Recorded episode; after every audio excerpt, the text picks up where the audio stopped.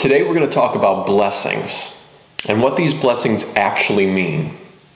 And it always goes back to Genesis. You'll notice that specifically in Genesis, the firstborn got the blessing. But interestingly enough, we find a story about Jacob and Esau and their father Isaac. Now remember, Abraham gave birth to Isaac, and then Isaac had two sons, Jacob and Esau. Now Esau was the firstborn.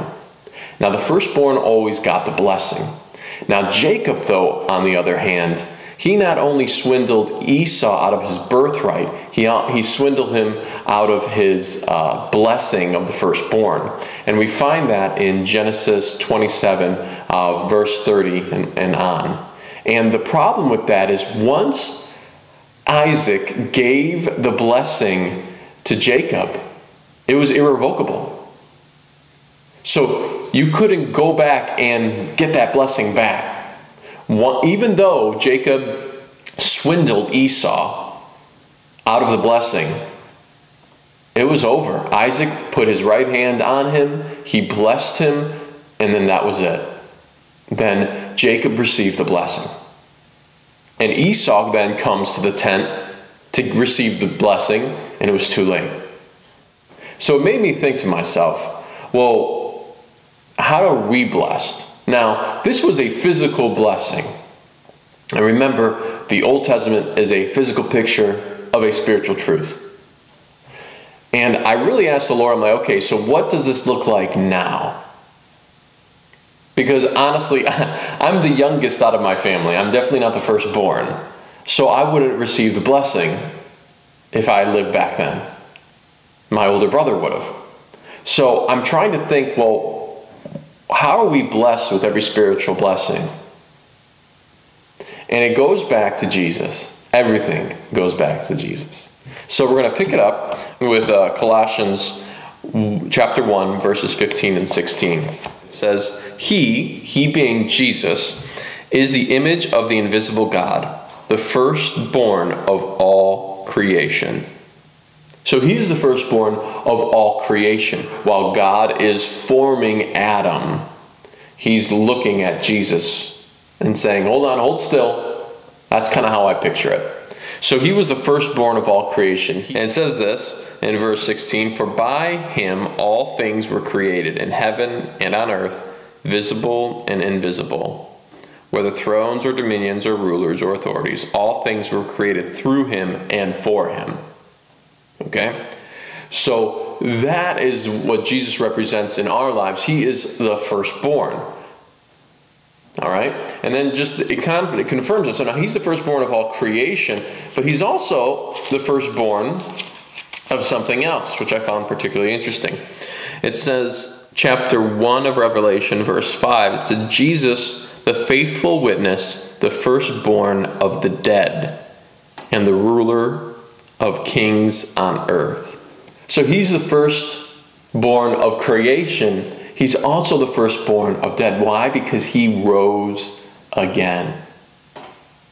Conquered the grave. He was the firstborn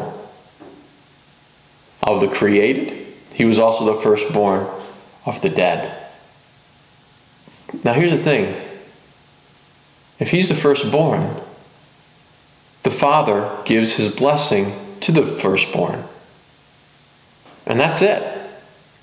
That's why Jesus is sitting at the right hand of God. Because out of the right hand of God, that's where the blessing comes. So, with that being said, we're going to turn to Ephesians chapter 1, verse 3. It says, blessed be the God and Father of our Lord Jesus Christ, who has blessed us in Christ with every spiritual blessing in the heavenly places. So he has blessed us in Christ with every spiritual blessing in the heavenly places. So what he's done is this. He has blessed Jesus Christ with every spiritual blessing. He is the firstborn, not only of creation, but of the dead. And he's blessed Jesus with every spiritual blessing. But with for us and for what we're concerned in, he then has put us in him. See that? Who has blessed us in Christ. So he can only bless you if you are in him. He's given away his blessing to the firstborn. He can't give it back. Nor can he bless us with anything, because it flows out of the firstborn. The firstborn gets it all. So what has happened now is we are now in him. So all the blessings that he gave Jesus, he now gives to us. He holds nothing back. Nothing back from us. But we have to stay in him. If we don't stay in him, unfortunately, those blessings that are received by Jesus, we're not receiving anymore. That's why it's so important that you're always in him, staying in him.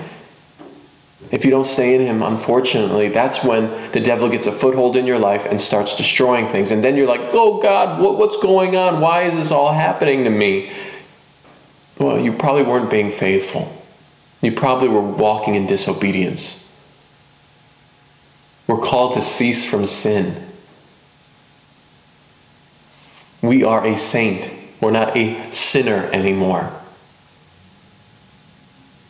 I had that conversation with someone. They were very upset. They're like, oh, we're a bunch of sinners in here. And I'm like, well, when we should stop reading and most of the New Testament letters, because they're written to saints. If you don't see yourself as a saint, you don't see yourself how God sees you. And I want to see myself how God sees me, how truth sees me. The old man is gone, buried. The new man is in Christ and receives those spiritual blessings. Now, it goes to the next point that I had, and this is the last one. It goes into 2 Corinthians chapter 1, verse 20. For all the promises of God find their yes in him. That is why it is through him that we utter our amen to God for his glory. All the promises. But where are they? They're in him. And then it says, that is why it is through him that we utter our amen to God for his glory. That's our amen, God. Thank you, Lord.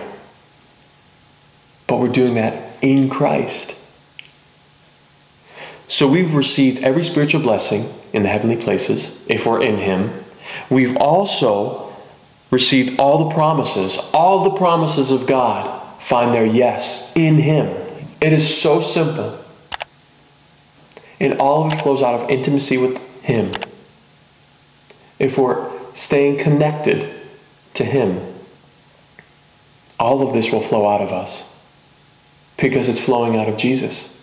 And if we're in Jesus, it's flowing out of us. If we believe what the Bible is saying about who we are in him and the blessings and the promises that flow out of that place, your life will look way different. And the enemy will have nothing on you because he had nothing on Jesus.